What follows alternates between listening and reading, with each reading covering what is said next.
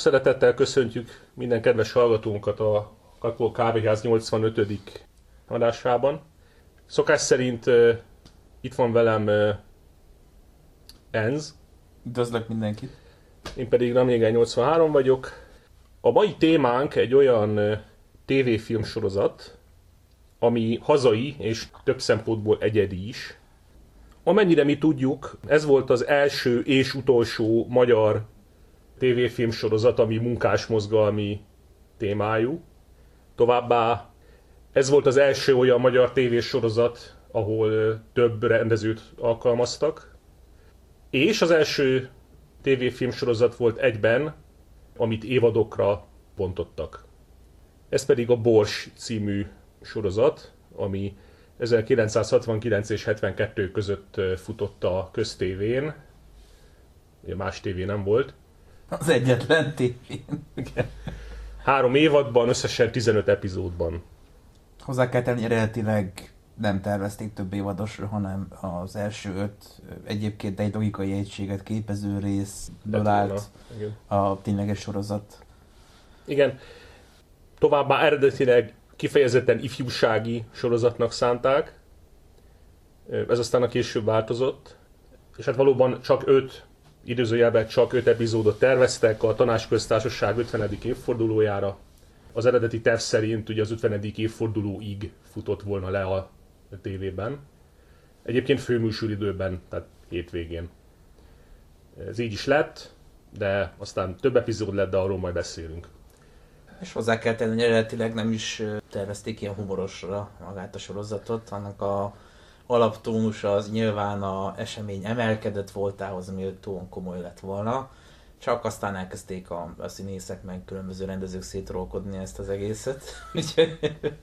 Természetesen aztán megszületett az a sorozat, amit ma is ismerünk, a proletár humorral alaposan átszőtt dialógusokkal és cselekményszálakkal. Igen, a, lehet, hogy a trollkodás jelző az olyan túlzásnak tűnik, mert hogy ilyen túl modern, meg commerce, de szerintem indokolt, mert amilyen ez a sorozat, a trollkodás kifejezését abszolút kimeríti. Ugye azért viseli a Bors címet, mert egy Bors Máté nevű karakter a főszereplő. Hát, illetőleg lehet arra is asszociálni, hogy ott állandóan borsot tör a buta hortista tiszta korra alá, tehát hogy... Igen, meg kicsi... Szerintem van egy ilyen jelentés dimenziója is. Igen, és kicsi, de erős. Igen. A médiában találtam egy ilyen jó összefoglalót erről, hogy a, ő megjeleníti a jó vagány kultuszát, ami a Kárál korszak hát úgymond közérzet politikájában visszatérő elem volt. Tehát ugye csak hogy most a főszerepről beszéljünk első körben, tehát egy jó szívű, természetes eszű ember, aki nagyon furfangos és ravasz, bátor, jókedvű. Lehet, hogy ideológiailag nem olyan képzett, de ugye... Helyén van a szíve. Helyén van a szíve. Illetőleg nagy nőcsábász, azt ne felejtsük ja, ki. Persze, tehát, hogy nincs olyan rész, amikor ne vart volna be legalább egy nőt. Igen. És az se számít, hogyha mondjuk ilyen grófnő vagy egy egyébben kell ejtyegni, tehát hogy Igen. erre is van bőven példa. Igen, vannak ugye hasonló jó vagány karakterek a magyar filmtörténetben mondjuk szerintem a Tenges kapitánya. Azt azért is említem, mert egyébként egészen nyíltan, vagy hát utólag nyíltan, ugye ezt lehet tudni, hogy a Tenkes kapitányát veszi alapul a sorozat, mert addigra a Tenkes kapitánya már lefutott. Vagy ott van a tizedes... Ja, sok helyen egyébként mondják is, hogy a Tenkes kapitánya csak kommunistákkal. Tehát. Igen, meg ott van a tizedes karaktere, ugye a tizedes meg a többiek című filmben ő is abszolút egy ilyen jó vagány. Úgyhogy eh, van még több ilyen, de hát ugye ez a népi érzületnek, hogy úgy mondjam, teljesen megfelel. És hát ugye mondtuk, hogy munkásmozgalmi a sorozat, a többi kevésbé. Értendő ez úgy, hogy végsősorban ugye föld alatti kommunistákról szól a sorozat, akik... Hát illetőleg a tanács köztársaság idején játszódó részek a föld feletti kommunistákról, tehát... Hogy... Igen, amikor megtehetik, akkor föld felett, hanem akkor alatta tevékenykednek. És ugye eleinte nem kommunisták, de oda találnak ugye az igaz eszméhez közben. És, uh, hát igen, egyébként ezt viszonylag szerintem jól mutatták be, hogy végigmennek ugye a fogolytáborból a polgárháborús Oroszországon. Először a fehérek fogságában vannak, de akarják őket indítani közép Oroszországból Szibériába. Ott összeakadnak útközben az anarchistákkal, és hát ugye rájönnek, hogy azok se jobbak. Ugye a végén maradnak a, a igaz bolsevikok. Ugye egy pár frakciót meg átugrottunk, de azért úgy alapból értjük, hogy a háromból kettő rosszak, hogy nyilván a harmadik lesz az igazi. Igen. Igen. Igen, tehát ugye a Borsa a főszereplő, de azért ugye van egy állandó szereplő gárda körülötte, aki úgy, az ő kvázi csapata, és akik hát majdnem minden részben szerepelnek. Illetőleg visszatérő gonoszok, ugye, akik eléggé ikonikussá is váltak. Ilyen Stan és Pan páros egyébként. Egyikőjük ugye a, a Zentai Dezső az uh, ilyen magas erőteljes megjelenésű fickó, ő az eszesebb a csapatból, illetve van egy kicsit ilyen gnómszerűbb figura, az Ormandi Oscar, igen. Oscar, igen. Oszia, hogy hívják általában egymás között. Hát ő meg a butább fele a csapatnak, de ugye közös bennük, hogy mindig kudarcot vallanak a bors elfogásában, tehát... Igen, és az is fontos dolog, amit el kell mondani, hogy itt azért ismert színészekkel tele van tűzdelve a sorozat. Ugye a, két antagonista, ugye Bújtor István és Konc Gábor alakítja, akik akkor már azért elég ismert színészek voltak, ahogy én tudom. Az egyik állandó szereplő, ugye Antal Imre, a főszereplő, és Stanka István. És, Egyébként Stankai kapcsán azért is vicces, hogy ő játszott a nagy kommunista ellenállót, mert hogy neki azt hiszem a nagyapja volt görög katolikus pap, úgyhogy Mondani is kell, hogy 1953-ban nagy nehézségekkel jutott be a színész képzébe. Nem megfelelő proletár származása miatt. Hát a legendárium szerint, amikor ki kellett tölteni jelentkezési lapot, akkor a, a szülők eh, munkahelyét vagy foglalkozását is meg kell nevezni. És nagyon trükkösen azt írta be az apja munkakörének, hogy pásztor, ami nyilván hát egy... igen, egy lelki pásztor, de hát pásztor, ugye? Tehát korabeli nagynevek szerepelnek a sorozatban, és eh, ahogy mondtad, ugye, tehát az orosz polgárháborútól hát egészen a úgymond felszabadításig, tehát 1944-ig tart a történet. Lehet, hogy most röviden beszélnék ilyen arról, hogy miért nem öregednek a karakterek, ami kicsit furcsa. Tehát... Hát igen, igen, ugye eleve nem tervezték egyébként ennyi részről, hogy mondtuk, és hát közben azért egy jó 25 évet felölel a egész a cselekménye, és hát mondhatni, hogy a próbálkozásnak a csekély jeleit látni abból, hogy ezek a karakterek bármennyire is öregedjenek 1919-hez képest. Ugye erre aztán volt egy ilyen ideológikus magyarázat, hogy hát az osztályharc az örök, és ezért nem változnak, de hát gyakorlatilag ugye gondolom ilyen büdzsé, meg hát a korabeli öregítési technikák, hogy ne fogalmazzak, azért nem egy deepfake korszak volt. Tehát, Mondjuk azért itt röviden említsük meg, hogy azért öregítési technikák hát úgy gyenge használatára már nagyon sok példát láttunk különböző filmekben, tehát így, mint mondjuk emlékszem a Tokugawa karakterére abból a japán sorozatból, vagy hát japán témájú sorozatból, ahol nem öregszik, nem öregszik, aztán ősz. Ja, igen, igen. Meg szakállas. Vagy van az a Szevasztopoli csata című film, ahol ott se öregszik nagyon a főszereplő, aztán meg ilyen nagyon átlátszó módon így befestik a haját szürkére. Tehát most... De ebből a szempontból szerintem nem baj, hogy nem próbálkoztak, tehát hogy valószínűleg sejtették, hogy a vége nem nyírő helyes lett volna. Igen. E, egyrészt van, amikor ilyen Steven Segálas szakállat növeszt magának a bors. Spanyolországba, de igazából ettől eltekintve nem nagyobb van változás a szereplő kinézetén. Igen. Szerintem pozitívum az, hogy meg se próbálták, tehát így egyrészt hát, minek, másrészt úgy is rossz Igen, erre ugye két verzió van, hogy vagy kipróbálták és nagyon szagul nézett ki, vagy szartak bele, Igen. tehát hogy... Meg hát most, ha belegondolunk, azért elég idétlenül adná ki magát, hogy 1944-ben ilyen 50-es, 60-as csendőrök, meg... Mondjuk hozzá kell tenni, hogy mikor bevonultak a szovjetek, akkor volt a hely az országban, ahol ilyen régi Lenin fiúk aktiválták magukat, és uh, ilyen 50-60 korabb környékbeli notabilitást, ilyen ispánokat, meg egyebeket összetereltek és agyonlőttek. Ez uh, Aztán 48-ban még Nagy Imre belügyminiszterség alatt robbant ki ez a botrány, még a koalíciós időkben, tehát és egyik ilyen nagy botránya volt a korszaknak ez, hogy ilyen Lenin fiúk visszatértek. Most nem egészen ilyen szovjet tankok hátán, mint a sorozatban megjelenik, de azért volt rá példa. Igen. Hát igen, mert hogyha mondjuk az ember mondjuk 20-25 éves ugye a tanácskormány idején, akkor végül is úgy jól tartja magát egészségileg, nem úgy, mint az átlag szegény ember.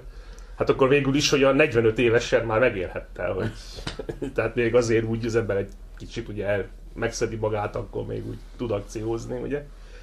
De jó is, hogy nem próbálták meg ezt.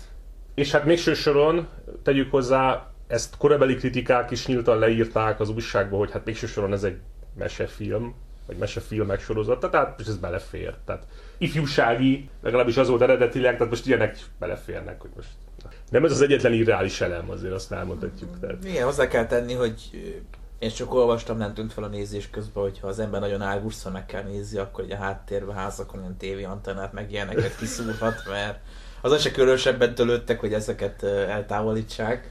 Nyilván korabeli képfelvevő, meg a, aztán amilyen készüléken nézték, ott alapvetően ja. Mm. Meg hát nyilván nem streaming korszak volt, akár ezt nézed a részeket, hanem egyszer láttad tévében, az csókalant, tehát így. Igen. Így bizonyos szempontból azért megmagyarázza, hogy néhol miért nem tettek bele annyi erőfeszítést, mert tök felesleges Igen. volt. Ja, ha már mondod, hogy a, az ember úgyis csak egyszer látja, nyilván az eredeti tervez volt, az érdekesség kedvéért, ez már ilyen média történet, de mondjuk el, hogy a rendszerváltás után a köztévé kétszer, illetve két különböző kereskedelmi tévé külön-külön megismételte, tehát leadta. Sőt, egy ilyen érdekes történeti foszlányt is találtam, hogy 2008-ban a Kisalföld nevű napilap az előfizetőinek egyszerűen ajándékba kiküldte DVD-n a sorozatot. Egyébként DVD-n is megjelent, valóban. Rémlik, hogy valami blogpost ezen nagyon rage hogy a kommunista propagandát terjesztettek. Sajnos odáig nem jutott el, mint a Bunkocska című dal, ahogy ugye parlamentben interpretált uh, Tordjá József.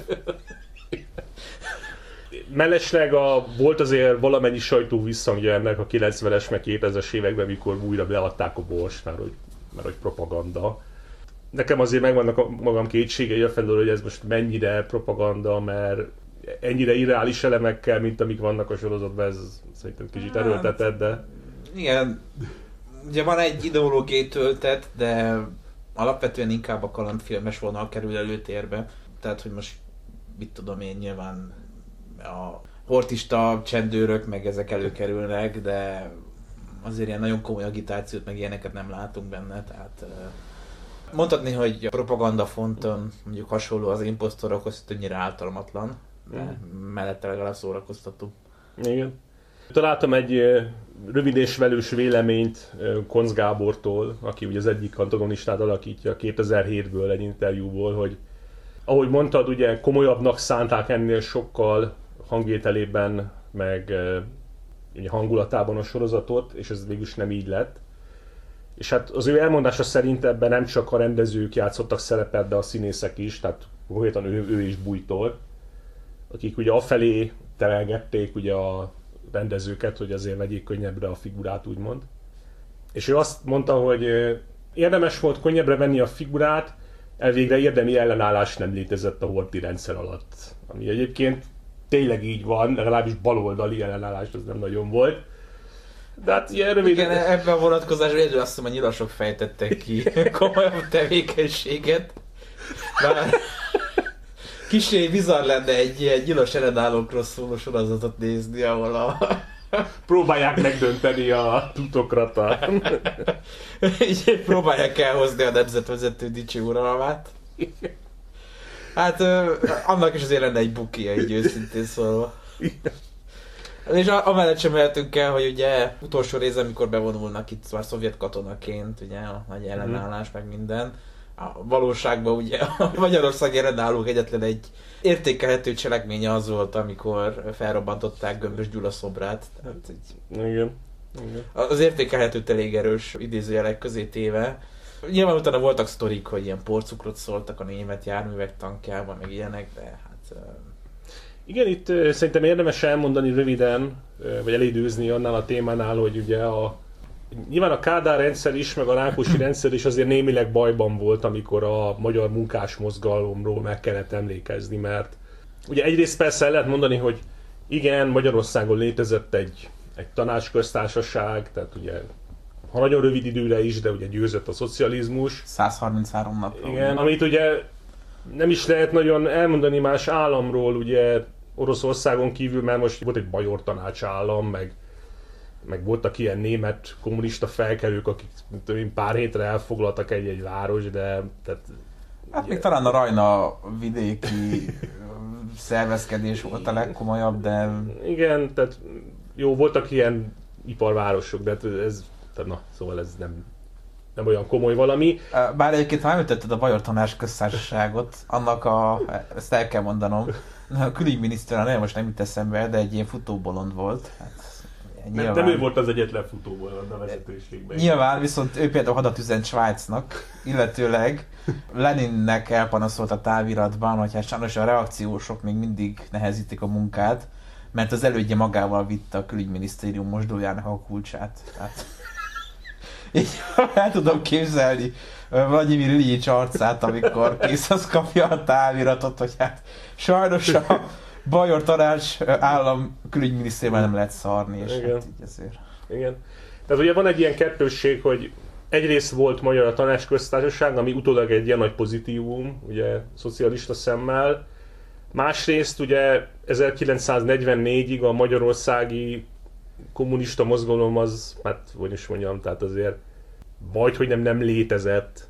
Tehát igaz, hogy nehéz körülmények között is működött, de hát nem nagyon tudtak felmutatni semmi eredményt. Tehát semmi... Hát azért... megmondani se kell, hogy a tanácsköztársaság azért erősen diszkreditált bármiféle későbbi kommunista mozgalmat, tehát... Igen, és a másik nagy problémát meg az jelentette, ezt azért zárójában jegyezzük meg, hogy a sztálini tisztogatások igen nagy mértékben érintették ugye a Szovjetunió beli magyar emigrációt, tehát igazából majdnem lefejezték az egészet, és ebből, ebből származtak igen, ugye problémák. Igen, egyébként hogy... még egy vicces sztori, hogy uh, ugye Kumbéla is az áldozatok között volt, ő egyébként aztán nyilván a Krimbe is vállalt egy elég distelen szerepet, tehát ő neki volt levélváltás a Rákosival, még így a 30-as években, mielőtt ugye elvitte a, a Volga őt is egyet kirándulni.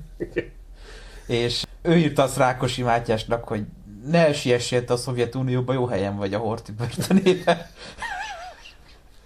Hát, ugye 99% eséllyel azt mondhatjuk, hogyha nem börtönzik be, és ott maradt volna a Szovjetunióban, akkor őt is. Hát, valószínűleg nem ő lett volna a magyarországi népköztársaságnak a vezetője is. Igen, ugyanúgy, hogy eh, ha Zalka Máté nem hal meg Spanyolországban, harcban, illetve nem megy oda, hanem ott marad Moszkvába, hát akkor hát nagyon erősen valószínű, hogy őt is szépen elfelejtik. És ugye ezek olyan dolgok voltak, amikről nem nagyon illet beszélni 1969-ben se, tehát ugye, hogyha valakiről meg kellett emlékezni, aki a sztálini tisztogatásokba ugye oda veszett, akkor hát úgy elintézték, hogy hirtelen életét vesztette, vagy ilyen, tehát nem, nem lehetett kimondani, hogy miért. Tehát, Sajnos így 38-ban meghalt tehát, hirtelen. Szíve megszűnt dobogni, tehát ilyeneket írtak, ugye, vagy hát na jó, szóval mindenki ez, szépen... Ez majdnem olyan, mint a októberi sajnálatos események, ugye. Egyébként a történelem ugye részben azért számadatokról szól, és hát vannak elég vicces számadatok, csak hogy érzékeltessük, hogy hogy járt a, hát az a magyar emigráció, ami ugye a Szovjetunióban élt. Most tudom, hogy ez konkrétan közvetlenül nem kapcsolódik a sorozathoz, de azért mondjuk el. Amikor elkezdődtek a tisztogatások Sztálin alatt, akkor a magyar kommunisták közül 66 volt ugye felső parancsnoki beosztásban, a, akár a állambiztonságban, akár a hadseregbe, köztük 50-et, hát ugye elnyomtak ugye a hivatalos magyarázat szerint, tehát vagy kivégzés, vagy deportálás, vagy börtön. Ugye 66-ból 50 azért elég magas arány, ami persze nem meglepő, mert egyébként a, a kisebbségeket ugye aránytalanul érintette ugye a tisztogatás. Nem csak a magyarokat, hanem mindenféle mást is. Illetve Például a kommunisták Magyarországi pártja, tehát a KMP alapító központi bizottságának ugye 16 tagja volt, és amikor a tisztogatás elkezdődött, közülük 11-en voltak még mindig a Szovjetunióba, emigrációba, és hát 11-ből 10 letartóztattak, és ebből 8-at végeztek ki. Tehát azért az... Ez komoly arány. Az is jó arány. Illetve a tanácsköztársaság népbiztosai közül 19 ugye, menekült a Szovjetunióba, közülük a tisztogatás idején 16-an voltan életben, és 14-et letartóztattak, és ebből 11-et kivégeztek. Tehát ezek, ezek is magas arányok. Nagy volt a hullás. Tehát, tehát ugye utólag azért egy szocialista történetírásnak ezeket nehéz magyarázni. Hát ezért volt például az, hogy a Rákosi rendszer alatt nem beszéltek arról egy szót se, hogy egyébként Kumbéla volt a tanácskormánynak. Azt így kénytelenek voltak elhallgatni, hogy így, tehát így. Nyilván ugye azt a látszatot kellett kelteni, hogy mint a Rákosi lett volna ott a legfontosabb mély biztos. Hát, természetesen, igen. De szóval a kitér után, tehát igen, a az orosz polgárháború alatt kezdődik a sorozat, és... Ugye említettük már, hogy a fogoly táborban vannak, mint a Igen. osztrák magyar monarchia egykori katonái. Igen. És csak úgy mellesleg, ugye ez, ez azt hiszem nem annyira ismert tény, mert még a kommunista korszakban se írtak róla sokat, de minden esetre érdekes adat, hogy ugye az osztrák-magyar monarchiának a hadseregéből másfél millióan körülbelül hadifogságba estek az orosz fronton az első világháborúba, ami egyébként egy aránytalanul magas szám, tehát ugye ez, ez se növeli ugye a monarchia hírnevét nyilván. Közülük körülbelül 600 ezeren voltak magyarok, és 600 ezer magyarból 100 ezer csatlakozott a bolsevikokhoz ugye a polgárháború alatt. Közülük kb. 80 ezer a hadsereghez. Tehát ugye voltak ezek az úgynevezett internacionalista alakulatok, amik ugye hadifoglyokból alakultak, és 80-85%-ban magyarokból álltak. Tehát azok a magyar hadifoglyok, akik részt vettek az orosz polgárháborúban, majdnem kivétel nélkül a bolsevikokhoz csatlakoztak. Igen, hát ennek ellen párja, vagy a csehszlovákok, akik meg teljes egészében a fehérekhez álltak. Igen, nyilván volt egy ilyen reakció, ellenreakció dolog, hogy hát ezek a csehek a moda vannak, akkor... Meg igen, igen, hát igen, tehát... Plusz hozzá kell tenni, hogy uh, ugye ez az egész tanácsköztesség azért is egy érdekes jelenség, mert uh, itt a háború utáni első hónapokban ugye a, a későbbi mondjuk úgy jobbos értelmiség is lelkesen üdvözölte a tanácsköztársaságot, és ennek nagyon egyszerű oka volt, hogy ez a régi rendszer teljesen összeomlott, ugye ez a birodalmi és hát igazából mindenki kereste, hogy mi értelme volt ennek a háborúnak. Ezt még ugye manapság is kutatják, hogy az első világháború ez mi értelme volt. És a, a kor emberének meg ugye nyilván még komolyabb probléma lehetett ez, és úgy gondolták, hogy hát most eljön a világforradalom, milyen jó lesz, akkor legalább valami értelmet ad az első világháborúnak. Igen, igen.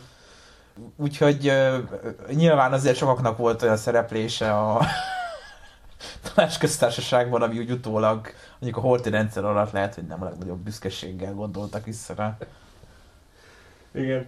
És ugye azt is jegyezzük meg dióhéjba, hogy ugye a Horti Magyarország idézőjelbe, és a Szovjetunió között ugye nem volt diplomáciai kapcsolat, azt hiszem 1934-ig, akkor is valami, Igen. nem tudom milyen okból, aztán nem kereskedelmi, meg egyéb okokból vették föl. Viszont volt egy ilyen hivatalos interakció, hogy ez a fogolycsere, tehát, mert ugye volt fogolycsere Magyarország és a Szovjetunió között, ugye, hogy Végül aztán a, a Rákosit is úgy adták ki, 38-ban talán, hogy ne, igen, a 40... 48-as honvéd zászlókat kaptunk vissza cserébe. Igen, igen, tehát volt, volt fogolycsere csak ilyen semleges országokon keresztül. Egyébként a sorozat ugye ebben is egyedi, hogy ugye fog egy ilyen témát, mint az orosz polgárháború, meg ugye a tanácsköztársaság előzményei, az összeomlás, meg a terror, meg minden. És egy ilyen ifjúsági sorozat keretében ilyen, és egyébként totál humoros módon mutatja be. Jó, nyilván nincs ilyen, tehát ugye félreértés ne essék, tehát a sorozatban nincs ilyen, hogy kínzás, meg verés, vagy mondjuk Hát, jó, egyszer e- látunk. Egyszer van, amikor, de akkor is ilyen... Totál humorra veszik. Tehát. Hát, meg ugye úgy van a verés, amikor vallatják a... Valamelyik részben titkos rendőrség ott vallatja a kommunistát, hogy adja ki a többieket. Emlékszel a rész azzal zárul, hogy... És akkor olyan így lögdösik egymáshoz. is. igen, ennyi. körülbelül így, hogy ilyen uh, vágások, de nagyon közelre látod, hogy hozzá se ért. Tehát, hogy ilyen Ilyen meglehetősen röhelyesen van az egész kínzásra mutatva. Igen, és annyi, hogy ilyen van egy kis vérnyom az arcukon, és így ennyi. Tehát... Nyilván az ifjúságot nem lehet erőszakkal megrontani, úgyhogy... Igen.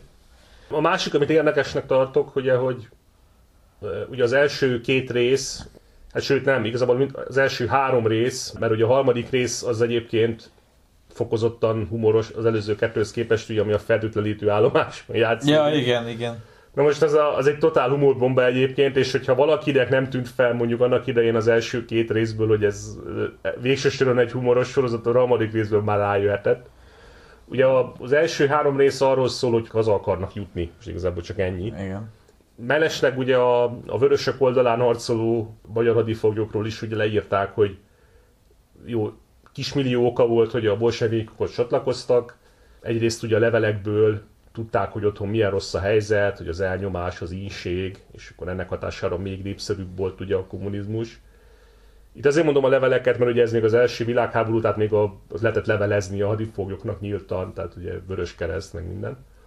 Továbbá volt egy ilyen hát hátsó szándék kvázi sokakba, hogy ugye abba bíztak, hogyha ha győznek a bolsevikok, ők hazajutnak. Mert eh, hát, hogyha Ukrajna is majd vörös lesz, akkor földrajzilag ugye haza tudnak jutni szerencsétlenek, ugye? Tehát volt egy ilyen szempont is.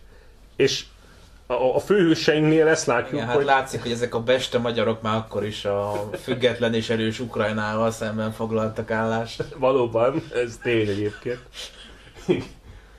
És hát valóban az első három részben ugye azt látjuk, ahogy a szerencsétlenek próbálnak vonattal hazajutni, és ez fokozottan nehéz. Hát Tehát... mondjuk már egyébként az első rész is röhely volt, hogy beálltak ilyen cirkuszi mutatványosoknak, és a, aki a zsoké közülük, a sípos úr. Szóval a Szilágyi István. Szilágyi István játsza, igen, igen. ugye. Hát aki ugye tragikusan halt meg. Igen, közelmúltban. Közelmúltban, hát pár hónapja? Mm. Egy-két év, hát valahogy így, tehát. Igen. Azért nem olyan távoli múltban, és ő hozza a karaktert, és hát ő ugye zsokéként ő kapja azt a, a lovas mutatványos szerepét, de hát erre csak női ruha van, úgyhogy szerintem a magyar filmtörténelem első a karakterét játsza. Igen. Tehát amikor az első részben ezzel nyitnak, hogy viszik körbe az orosz falud a transvestitának öltöztetett sípos Istvánt, akkor azért szerintem az úgy mindent elárul a sorozatnak a drámai mélységéről. Igen. És egyébként később is van egy vicces jelenet, azt hiszem a negyedik részben, amikor ugye Borsot vinnék a hadbíróságra. Igen, igen. Igen. És apácának öltözve menekül el az egyik ilyen grófnővel, mert hogy ilyen titkos hort, hát akkor nem hortista, hanem ilyen titkos reakciós Igen.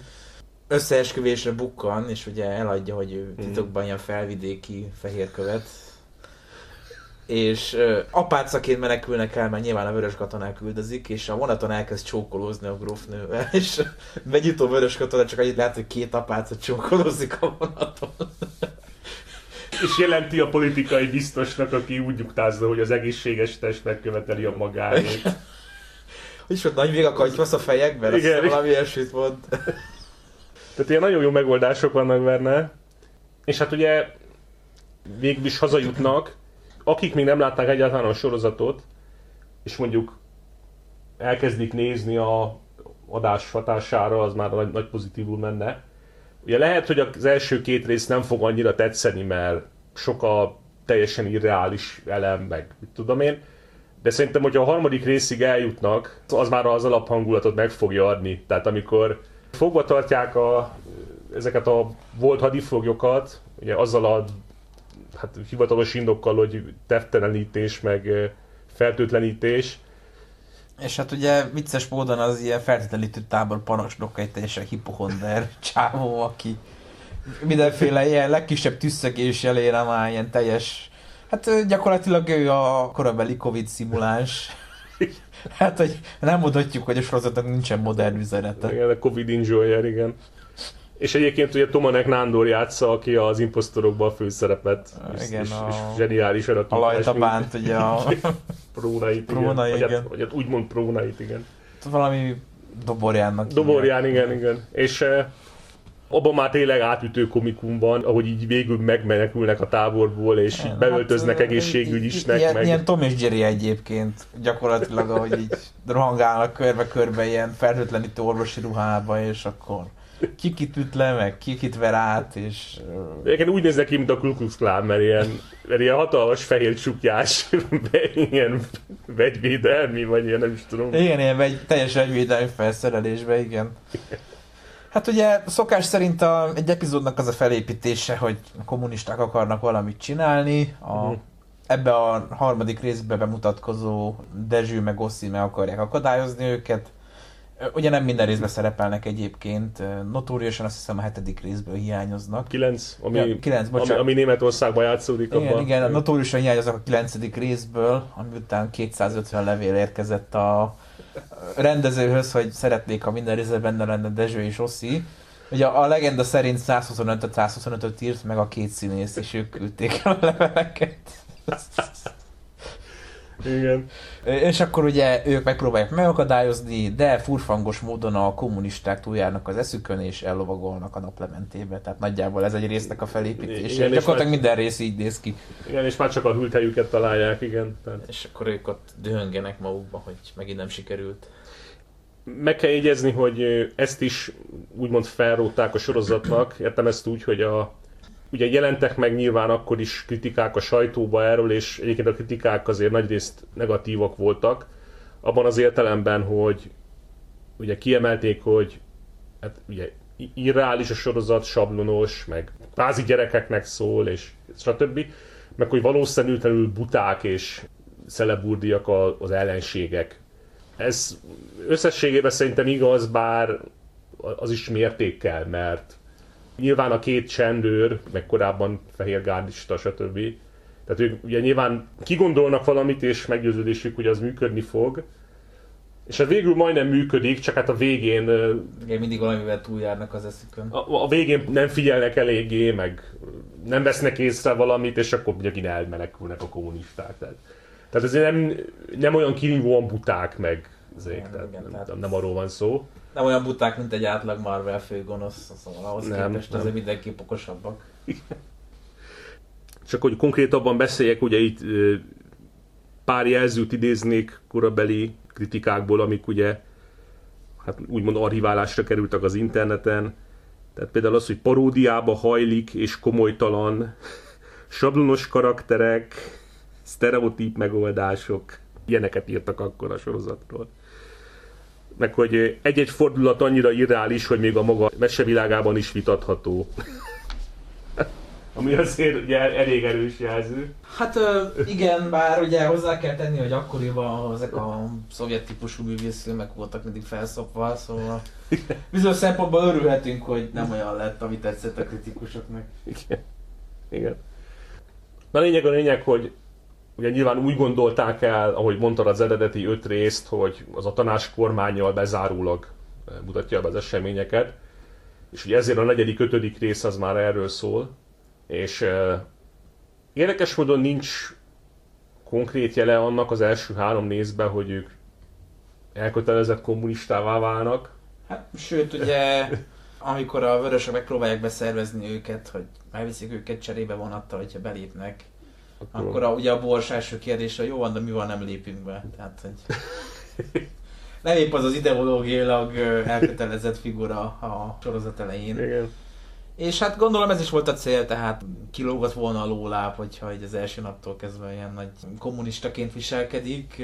Egyébként állandó társa még, nem beszéltünk, a Dániel Ede nevű Görög-latin görög tanár. tanár, igen, aki már ideológiailag sokkal inkább képzett, bár a sorozat elején ő is inkább ilyen liberális irányultságúnak tűnik. Mm. Hát ugye az kiderül, hogy a Galilei körnek volt a tagja, amiről ugye tudjuk, hogy hát ilyen eléggé ilyen, hát nem is feltétlenül minden esetben kommunisták, de ilyen, ilyen polgári radikálisok, vagy hogy hívták ezeket. Ezt, azt mondhatjuk úgy, igen. Tehát ez, ezek a polgári radikálisok ilyen, hát mondjuk úgy, hogy hardcore liberálisok tartoztak oda. Hát ellene voltak ugye ugyanúgy ugye a klerikalizmusnak, az arisztokráciának. Ugye Csak a, még ott nem jutottak el oda, hogy szocializmus kell.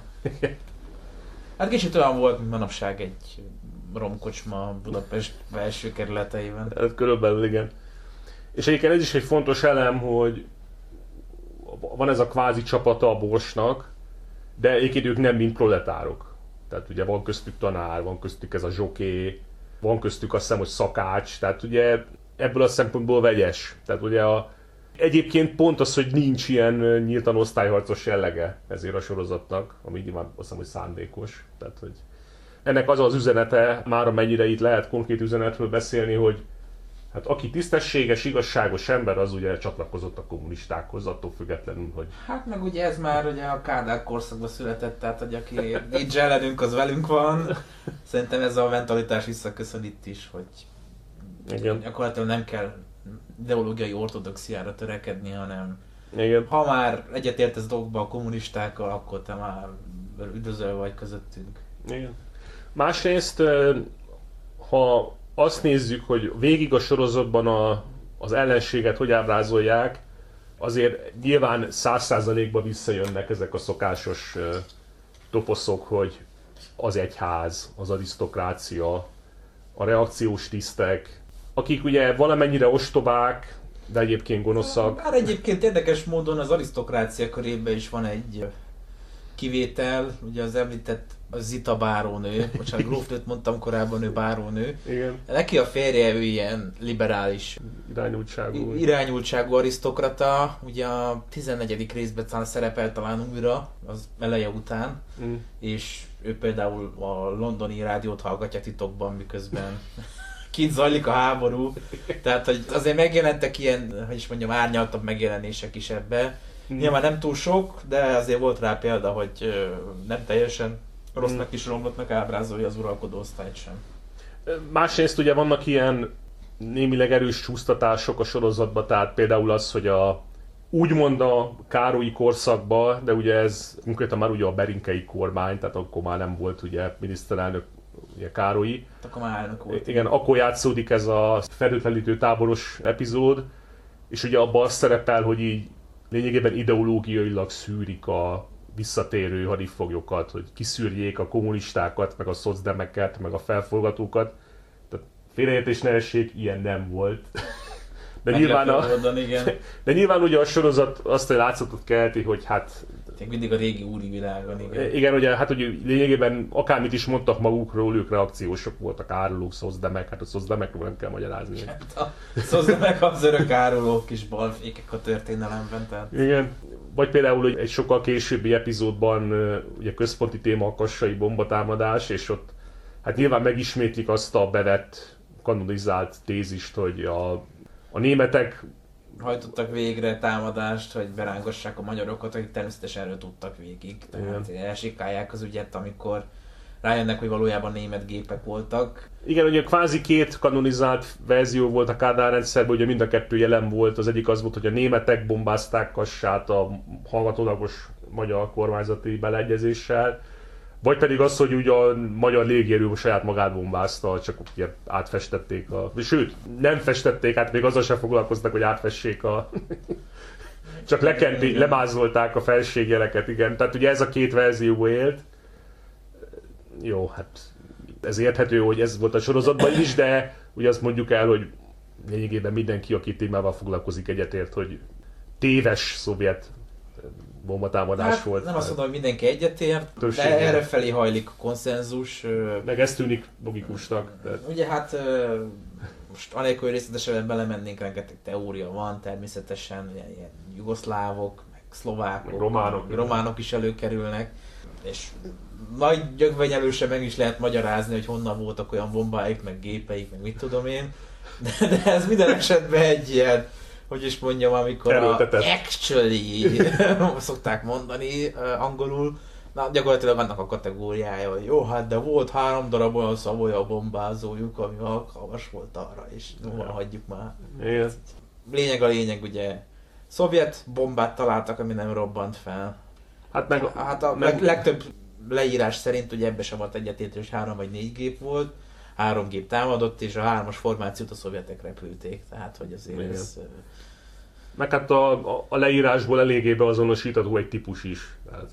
Meg ezt mondjuk el még, hogy ugye Eperjes akkor is Szlovákia volt, tehát még a Bécsi döntés után is Szlovákiához tartozott, ami akkor már hadviselőfél volt, és rádióállomás, meg egyéb fontosabb célpontok voltak ott, és a település szerkezetben eléggé hasonlít Kassára, ami onnan olyan 20 kilométerre van. Na most egy ekkora tévedés az bőven belefért akkor. Tegyük hozzá, hogy a Egyesült Államok ugye több tucat alkalommal bombázta Svájcot hasonló okokból, tehát hogy igen, meg a, meg a világháború alatt többször előfordult ilyen 50-100-150 kilométeres tévedés ilyen téren, tehát ez a 20 kilométer az már úgy, igen, különösen igen. a szovjetektől ez abszolút nem kirívó. Hát főleg úgy, hogy éppen zúzták őket szét mindenhol. Nyilván egyébként logikai alapon a németeknek is fizetett hozzá érdeke, mert a hadvezetés az nagyon szerette volna a magyarok belépnének, a politikai vezetés kevésbé, de Hát minden jel arra hm. mutat, hogy ezzel ellentétes irányba. Nyilván itt egyébként a legirálisabb elemek is megjelennek, tehát a kassai kiképzőbázisnak a parancsnoka a aki egyébként szerepel a sorozatban, ugye? Neki a helyettese szerepel, nem? Igen, helyettese. Helyettese szerepel, ugye őt küldi el. Akinek most nem jut eszembe a neve, de ő aztán haláláig állította, hogy ő német gépeket látott. Ugye a korabeli legendárium szerint ő beugrott egy gépbe és utánuk repült, hát mondani se kell, hogy ez maximum ugye filmekben lehetséges, mert hogy amikor a gépek fent vannak az égen és több száz kilométer per órával mennek, akkor beindítani ezeket a régi propelleres gépeket, és bejáratni a motort, és felszállni. És felemelkedni. Ez... És utánuk menni, amikor eleve előnyből indulnak, mondjuk úgy, hogy némileg kérdéses. Igen, nyilván az élete végéig ezt állította, meg ugye... Hát nyilván innentől kezdve, hogy kitartott emellett, már ilyen, hogy is mondjam, presztis kérdésé vált számára. Mondani se kell, egyébként őt is internálták, aztán a komcsi rendszerbe, és a 60-as években rehabilitálták csak. Kiköltöztették a Hortaványra, meg a stb. Ennek ellenére azért a kommunista propaganda előszeretette használta, mint igen. Korábban beszéltünk, hogy a tanácskormány idejéről itt mondjuk el, hogy nyilván belevettek két olyan epizódot a sorozatba, ami a tanácsköztársaság alatt ugye az ellenforradalomnak a ismertetett és uh, hát felkapott... az egy viszonylag ismertebb esemény, a ludovikásoknak a felkerése. Mm. Ez ugye egyik ilyen nagy belső mozgalom volt, vagy belső ellenállás volt a, a kommunistákkal szemben a Dunai flotta az lőtte a pártközpontot talán, igen. Hát a, a szovjet házat, azt hiszem. Szovjet házat, igen. igen. Ami most, melyik hotel is voltam, ugye? A, arra emlékszem, hogy Budapest legpucosabb hoteléből lett a szovjet ház, de hogy most melyik az valamelyik részletkérdés, igen. tehát azt ágyúzták, plusz a ludovikás kadétok is megpróbálták a várost elfoglalni. A telefonközpontot, igen. Ja. Hát ö, is. Ja. mondani kell, ilyen túl sok sikerrel egyébként. És hát itt ugye úgy jelenik meg ebben a sorozatban, mintha ilyen hihetetlen előkészített, és mindenhol ott vannak a ügynökök, és alássák a tanácskormányt, ami mondjuk szerintem nem túl pozitív fényt vet egyébként a tanácsköztársaság működésére. De hát mikor a, a, az érsek a saját kocsiján küldözgeti körbe az ügynököket a városba, és erre egyébként engedélye is van, azért az úgy kísérő helyesen veszik ki magát. Igen, és hogy gödöllőről kell hozatni tüzéségi erősítés, mert másképp nem tudják visszafoglalni igen, a, igen. a telefonközpontot, ami azért nem egy baszti, szóval nem mindegy. Egyébként ez is röhelybe fordul a végén, amikor elcsalják a dovikásokat a telefonközpontból, és egyesével bemennek ott a iskolába, a Dániel Edék tartottak ilyen konferenciát, és egyesével leütik őket a tanárok. Tehát ez azért a végére egy kicsit ilyen röhelybe fordult az egész. Igen. Hát nyilván úgy van beállítva, hogy ilyen rendkívüli furfanggal, ugye. Igen, ilyen titkos járaton mennek ki be, meg. Igen, igen.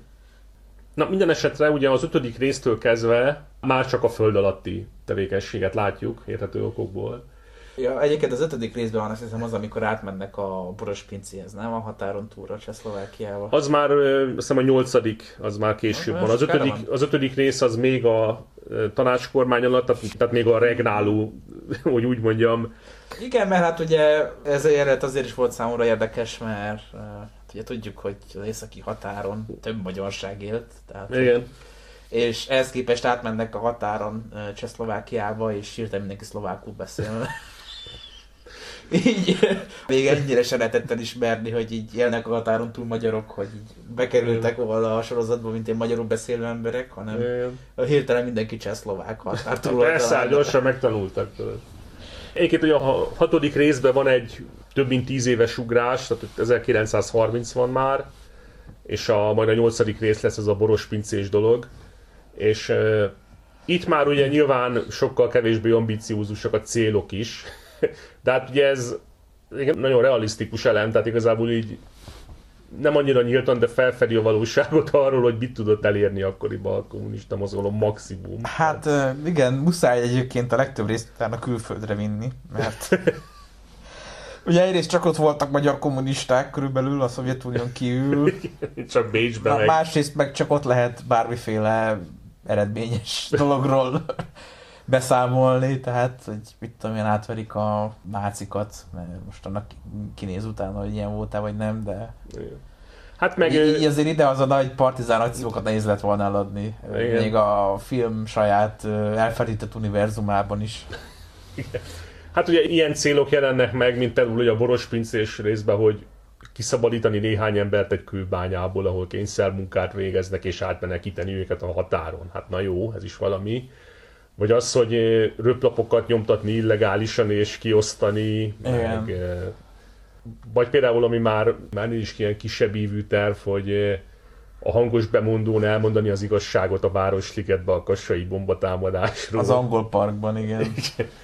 Igen, és hát már csak ennyit tudnak elérni, tehát lényegében ugye a létezés határán egyensúlyoznak szerencsétlenek. A, számomra a... egyébként a legnevetségesebb az a spanyol polgárháborúban játszódó rész volt történet szempontjából.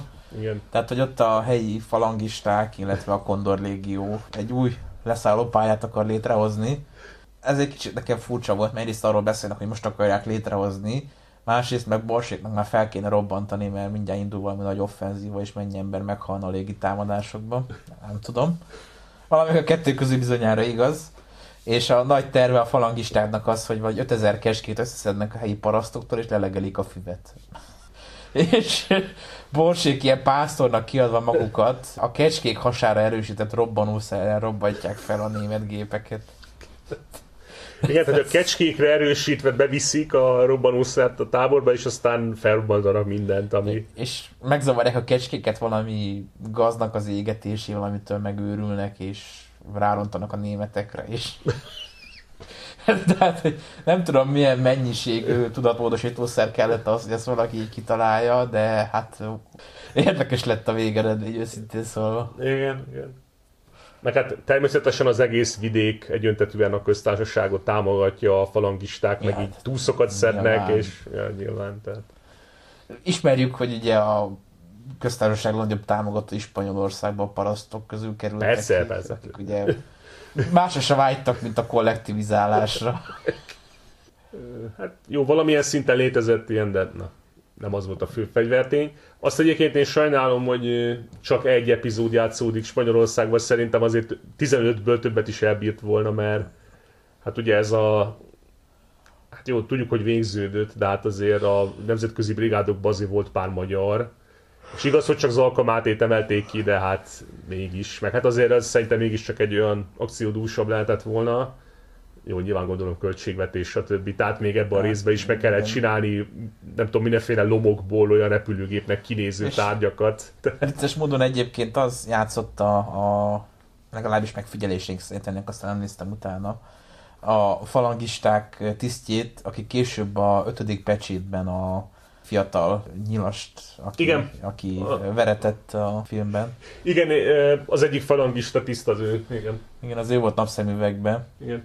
Később pedig ugye azt feltűnt, hogy ugye van ez a Pogány Madonna című fantasztikus alkotás, ami ugye a Bújtor Istvánnak egy késői filmje, és ott az egyik főgonosz egy ilyen természetesen nem diszidens magyar, hát ugye, igen. Ki gondolta És a, egy későbbi epizódban azt hiszem a katonai elhárításnak, tehát a magyar katonai elhárításnak az egyik tisztjét ugyanaz játsza, aki ebbe a filmbe ezt igen, egyébként az az érdekes, hogy sokszor mellékszerepeket és viszonylag ismert színészek vittek, tehát Igen. hogy tényleg elég erős színészgárdával dolgoztak. Például a Koltai egy gestapo ügynököt játszik a egyik epizódban. Nem tudom, hogy ő akkor mennyire számított már ismertnek, de azért úgy érdekes volt. Tehát... Egyébként néha a vizuális megjelenés is elég röhelyes, tehát hogy a titkos rendőrök azok mind ilyen kemény kalapba, ilyen csokor nyakkendővel járkálnak, körülbelül 500 méterről ki lehet szúrni, hogy melyik karakter a titkos rendőr. És azt hiszem, hogy ezt poénra is vették, mert Hát igen, uh, igen.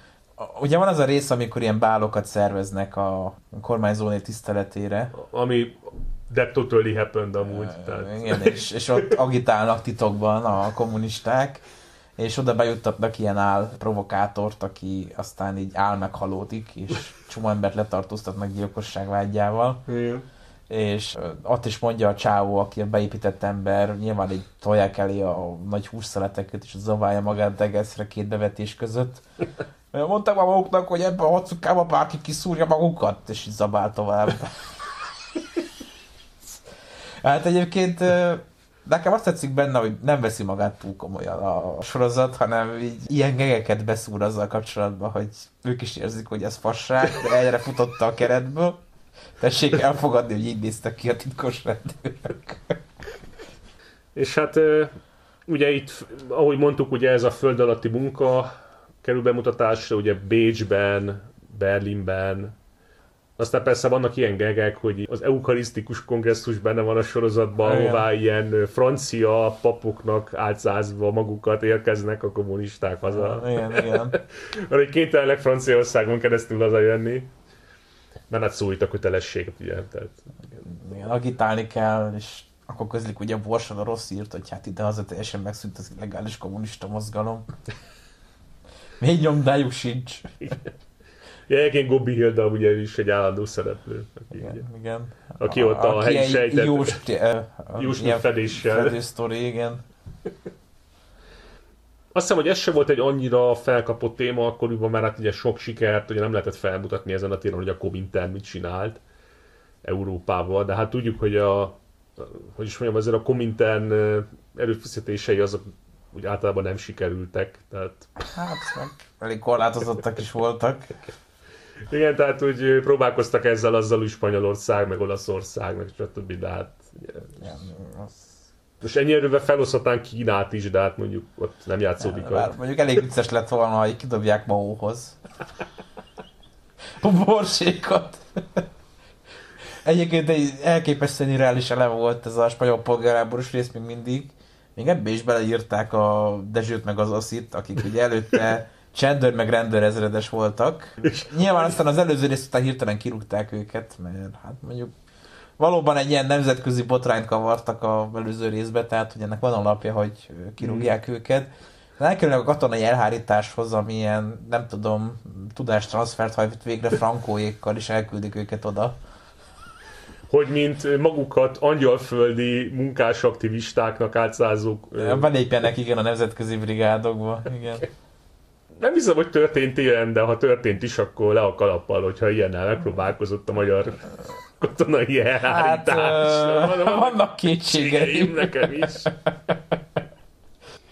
Egyébként minimum egy moszkovita magyarról olvastam, hogy egyébként ő dolgozott Kínában is, mint konzul. Hmm. Akár még oda is írhattak volna egy részben, mondjuk akkor nehéz lett volna ahol forgatni Hát, szerintem. meg Tehát- másrészt ugye azért ez már nem a nagy ö, internacionalista barátság ideje volt Kínával, úgyhogy... Igen. ö, Egyébként részben külföldön forgatták a sorozatot, tehát a, a Bécs bejátszódó epizódot ott is forgatták. A, a Spanyolországban szerintem az valami bakony lehetett, abban nem vagyok biztos, de Igen, egyébként van a egyik Bécsi részben egy ilyen teljesen céltalan ö, kimennek Schönbrunba és fotózkodnak. igen, Ez- tehát hogy lehessen látni, hogy az Bécs, igen. Arra ment el a rész költségvetésének a 80%-a.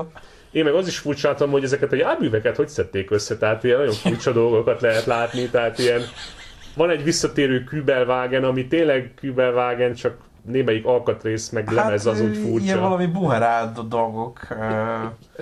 Vannak ilyen nagyon furcsa csapatszállító alkalmatosságok is, ami állandóan a csendőrök furikáznak fel alá. Meg az utolsó részekben van már Willis Jeep, de Ja, mondjuk, igen. mondjuk azt szerintem még lehetett raktáron 1970-ben Hát, ö, valahonnan. Valószínűleg valami ilyen M-zárót raktárból előszedték. Igen. így Lendliz után ide került valahogy.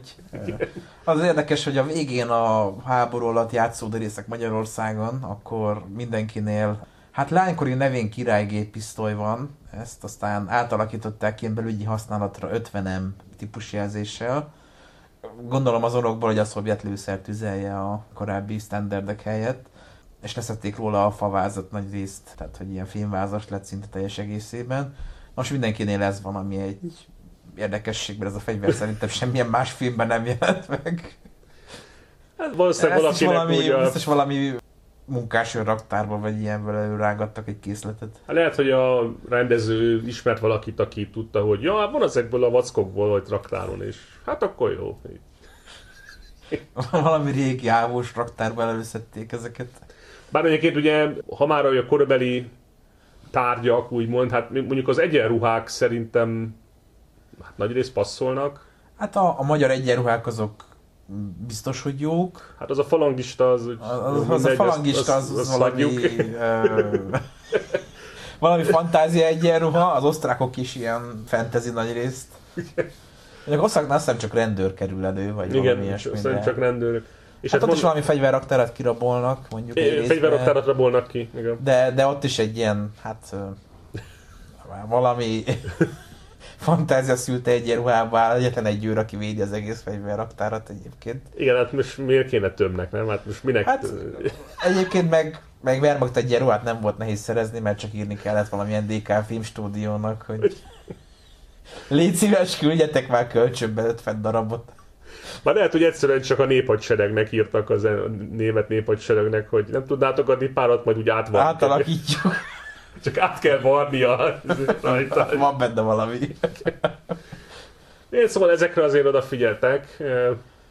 Ami még egyébként vicces, hogy nyilván a korszakbeli immersion-t erősítendő, ilyen horti kép felkerül a falra, meg ilyen nem-nem sohás plakát, meg ilyenek. És... Ilyen random helyeken, tehát ilyen nem-nem soha plakát, meg... Igen, mondjuk egyébként a belső terek nagy része valószínűleg ilyen gimnáziumokba készült, hogy Abszolút, nagyon sok jelenet gimnáziumokban, meg iskolákban játszódik, ez biztos, ez látszik. Igen, tehát... ez látszik, hogy ilyen iskolai folyosókon vették fel egyébként. És ami ezt illeti, tehát hogy honnan szedték elő ezeket a régi plakátokat, hogy újakat nyomtak ki belőle, vagy nem tudom érdekes lehetett az a megrendelés, amikor... Igen, az állami nyomdának szólnak, hogy kéne öt darab nem-nem soha feliratú plakát. Meg hogy Magdolna asszonyról kéne pár portré, és így... Hogy? Meg gondolom rendeltek néhány ilyen festőtől horti portrékat. Ami Azt is érdekes lehetett elmondani. Érdekes beszélgetés lehetett, igen. Nézd, elvtárs, hol itt ez a készülő film? és kéne hozzá három horti portrét festeni.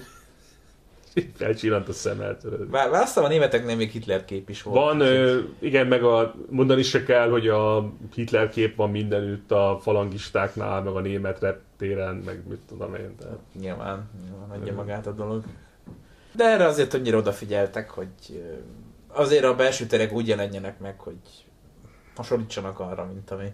Még egy vicces geg egyébként eszembe jutott a bárónél azt hiszem, hogy a izével szűri össze a levet valamelyik részbe a Dezsővel. Uh-huh. Hogy ők titokba szeretők. Igen. És uh, ugye borsot szállnak, ahol ezek hétvégente dugni járnak. és akkor így látja, hogy ú, az de el kéne tűnni. Rögtön közli a tulajdonosra, hogy hát ilyen erkostelen helyen nem hajlandó maradni. ahol ilyen random férfi. Ahol ilyenek történnek, és akkor ő ugye akkor kereste épp a kapcsolatot a titkos kommunista sejten, mert akkor jött haza külföldről, és nyilván egy nőt küldtek hozzá, hogy akkor vegye fel a kapcsolatot, mennek a szobába, és akkor hát ott kicsit intimebb közelségbe kerülnek mm. ők, és nyilván Bors rögtön beveti a sármjait, mm. és akkor belép a tulaj, akinél most mondott fel, hogy hát gondoltam hozok egy kis teát, hogyha hosszúra nyúlna a munka megbeszélés. és látszik az öregen, hogy így mindent tud. Igen. Mondjuk el, hogy azért van egy minimális fanservice a sorozatban, tehát azért ez már 60-as évek, tehát néha látunk mondjuk nőket fedetlen vállal, meg ilyesmi. Sőt, van egy uh, teljesen öncélú csöcsmutogatás, amikor Igen. a, az Osszinak a felesége, aki abban az egy részben tűnik fel, se előtte, se utána nincs szerepe, így a, dudáit mutogatják meglehetősen közelről. De itt tényleg minden szerep nélkül, mert egyszer csak rosszul lesz az útod, és Ja. Próbál segíteni rajta nyilván a, a kommunista az ott segít. Ó, tényleg, amikor utaznak a... A kőfejtőbe. A, igen, amikor hogy autóval utaznak, igen. Ja. A kommunista ott segít ugye, ahol tud, és ilyen próbál rögtön első segít nyújtani, amilyen csöcs nézegetésbe torkollik. Itt azért tegyük hozzá, hogy ezen az erőltetett proli humoron már sokszor hát is humorizáltunk ugye az adásokban, hogy ez mennyire tré, meg cringe, meg minden. Szerintem azért ebben a sorozatban nem annyira átütő, tehát, tehát nincs ez a szex, tehát Igen. azért finoman van a jelen, tehát És tudom, hogy nem népszerű, de én például utálom a állandó proli humort az indul a bakterházba, tehát én nem értem, hogy ez a, az a film is mitől akkora nagy izé film, amikor mm, igen. állandó ilyen leggagyi proli humorral van tele. Itt azért nem éreztem ilyet. Nem, itt nincs. Nem. Tehát ilyen nincsenek ilyen idétlen sikamlós poénok, meg mit tudom én, hogy rányitnak a félpucért csajra, meg ilyen okosságok nincsenek abszolút. Tehát, de még implikálva se. Meg de milyen központi téma az evés, meg ilyenek, tehát hogy általában a polihumornak egy nagyon központi része az, hogy ő evés. Ő, ő. Igen, tehát ugye ez egy nemzetközi jelenség, amúgy már ugye koreai filmekben is látunk ilyet, meg japán filmekben, meg nem tudom, vagy meg kínaiban, hogy, hogy van egy ilyen szegény sorsú, vagy paraszt, vagy munkás karakter, akinek a központi témája az életben, hogy hogyan jut ételhez, mert mindig zabálnak. Igen, ilyen bélpoklos ember. Ilyen bélpoklos proletár, és ilyen a sorozatban nincs. Tehát egy se. Áll az égnek. Igen. Mondjuk az utolsó részben van egy ilyen jellegű poén, de az is ilyen elmondják, és mindenki túllép rajta. Igen. Ugye ja, az, ja, az, amikor az esznek. A, ja, igen, esznek, hogy ja, téged egy egész hattag se tudna ellátni. Igen. És körülbelül ennyi, de 15 részből szerintem ennyi belefér. Igen. És ugye, ahogy mondtuk, amikor még öt részesre tervezték a sorozatot, akkor az eredeti koncepció az volt, hogy a két antagonista az meghal a végén, egy tűzhaszban, és akkor így járnak a, a jók, ugye. Itt ő, olvastam mindenféle valószínűleg valótlan állítás, hogy miért hosszabbították meg végül is 15 részre, ugye a, persze a két említett színész az azt állította, hogy ez az ő érdemük, de valószínűleg csak valaki úgy döntött felül, aztán ennyi. Igen, igen. Hát ugye van ez a sztoria, hogy nem voltak hajlandók meghalni a forgatáson, de... Hát, hagyjuk, jó, mindegy, szóval. Ha, ha csak ennyi múlna, akkor valószínűleg sokkal több sorozat tovább tartana. Azért nem így működik a filmipar szerintem, főleg nem a Kádár rendszerben nem így működött. Hát valaki egyszer ezt eldöntötte, aztán jó napot. Egyébként az érdekesség kedvéért az a rendező, aki az első részt rendezte, az nem sokkal később disszidált, amit olyan érdekesnek találok amúgy. Van ez így. Van ez így. És hát végső soron valóban úgy fejezték be a sorozatot, hogy az utolsó rész az már olyan komolyabb, tehát effektíven nincs benne humor. Hát egy-két poén az elején volt, de aztán utána minimumra vették a poént, ugye az a úgymond felszabadításról szóló rész. Igen. Amikor ilyen katonai mozinak átszázzák magukat, azt hiszem. Igen, német katonai mozinak átszázzák magukat, hogy felderítést végezzenek. Egy, ugye egy olyan városban, ami nincs megnevezve, de ugye ahonnan a szovjetek valamilyen okból visszavonultak, mármint ugye a magyar település, és a németek újra bevonultak, és akkor ott akcióznak. És hát természetesen az Ossi meg a Dezső ott van. Egyetlen, amiről én tudok ilyen híresebb, az azt hiszem Esztergom volt. Tehát, hogy az, hát, az sikerült visszafoglalni a, a magyaroknak. Hát jó volt, Várpalot a Székesfehérvár, de ott meg harcba. Tehát jó, volt ilyen, de hát ez nem az a sorozatban. Tehát... Aztán ezt a nagy részt harc nélkül vették vissza, mert onnan ott a tavaszi ébredések környékén visszavonultak a szovjetek for some reason. Mm. Nyíregyházát is ugye visszafoglalták egy időre, de nyilván ilyenekre nem tér ki a sorozat. Most tehát ugye az egész, az hát, egész magyarországi háború. Ez az rész talán egy kicsit ilyen pátoszosabb, amikor ott ugye felszabadítanak egy meg nem nevezett települést Magyarországon, és kivonul a papokkal az egész falu népe, hogy na, odaadjuk a kulcsot, és mit tudom én és akkor mindenkit hazaküld, hogy hát menjetek, most már legyetek szabadok, mert felszabadítottunk titeket, a tököm. Nem lesz megtorlás, vagy semmi ilyesmi. Igen, igen, igen. Majdnem könyvbe lávadt a szám, hogy így hallottuk a sztorikat a híres felszabadításról. Igen, és amikor a, az említett bélpokros karakter ugye kitűzné azt hiszem a... A nemzeti zászlót. Nem a szovjet zászlót tűzi ki, nem. A...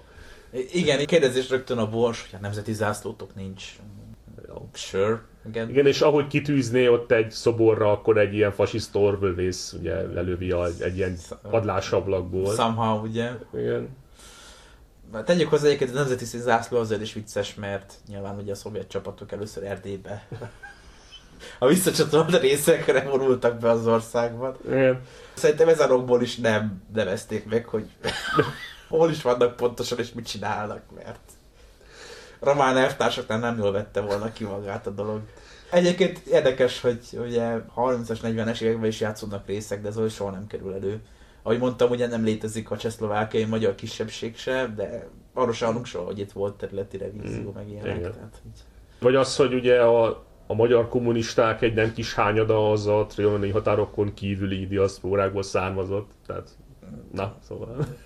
Mondjuk úgy, hogy a Kádárkor szokásához híven itt sem törődnek ezzel a kérdéssel, nagy vonalon átlépnek felette, hogy ilyen is volt, Igen. ilyen is létezett. Na mindegy, ez csak egy kis kitérő volt. Továbbá ugye egy újabb viszonylag komoly csúsztatás van az utolsó epizódban, mert ugye azt a látszatot kelti, mint hogyha a Vörös Hadseregben léteztek volna ilyen kvázi magyar nemzetiségi alakulatok. Hát ezt a Télma film is elhűtötte már egyszer a Igen. A Telmen film azt sütötte el, hogy létezett egy Telman nevét viselő páncélos hadosztály, ami egyébként plot twist, de nem volt. Ki gondolta volna. És eh, ugye itt el kell mondani megint, hogy ezt már leírták utólag többen, hogy ugye a Vörös Hadseregben valóban voltak mondjuk csehszlovák, meg lengyel alakulatok, akik ugye ilyen hadifoglyokból, meg oda deportáltakból hát toborzódtak úgymond.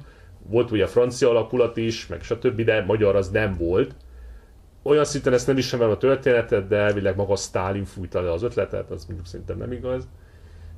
De hát ugye az az igazság, hogy olyan szinten ritkította meg ugye a magyar diaszpórát ez a nagy tisztogatás, hogy effektíve nem nagyon lehetett kikből hát, ilyet. Igen, nem igazán volt hozzá emberanyag. Igen, tehát voltak olyan magyar kommunisták, akik a Vörös Hadsereg kötelékébe harcoltak Magyarországon, de mondjuk ez ilyen kétszámjegyű ember volt, és semmiféle külön alakulatban nem voltak.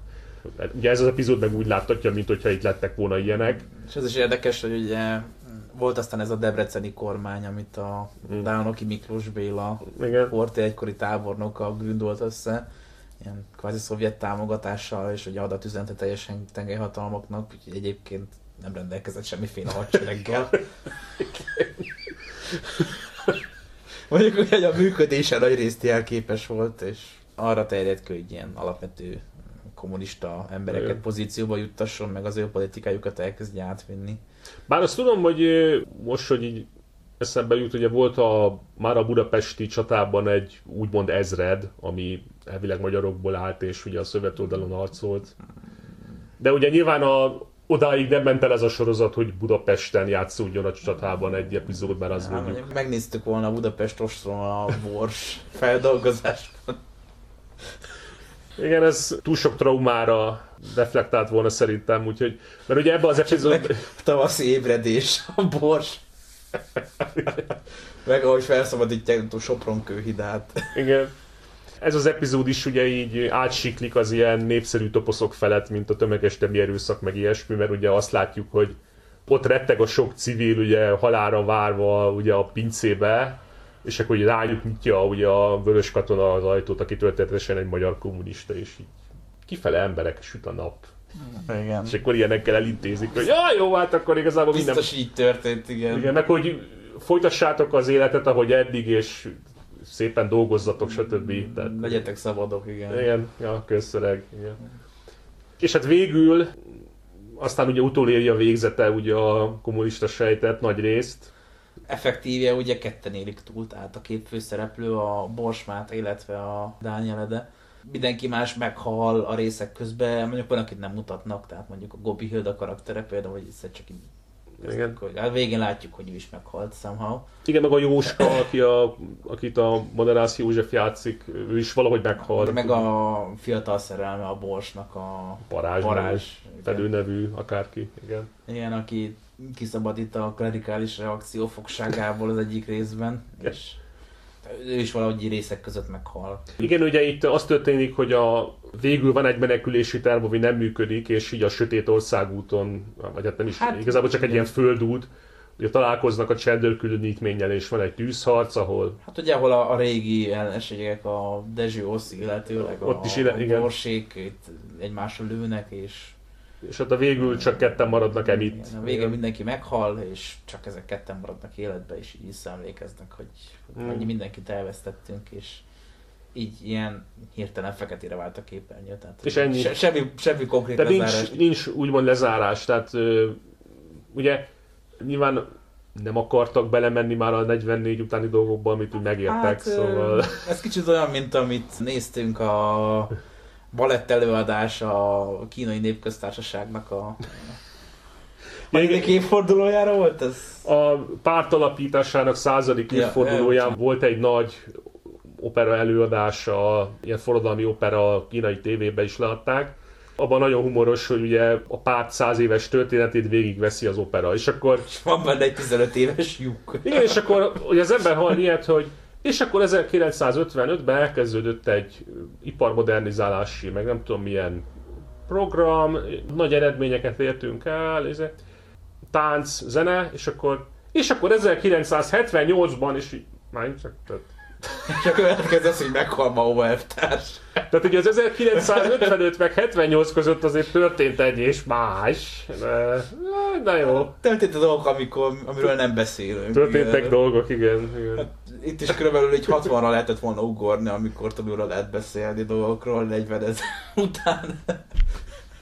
Igen, ugye itt az egész úgymond felszabadítás, ugye nyilván egy olyan téma volt, amiben a, hát hogy a Kádár rendszer művészete úgymond az nem szívesen foglalkozott.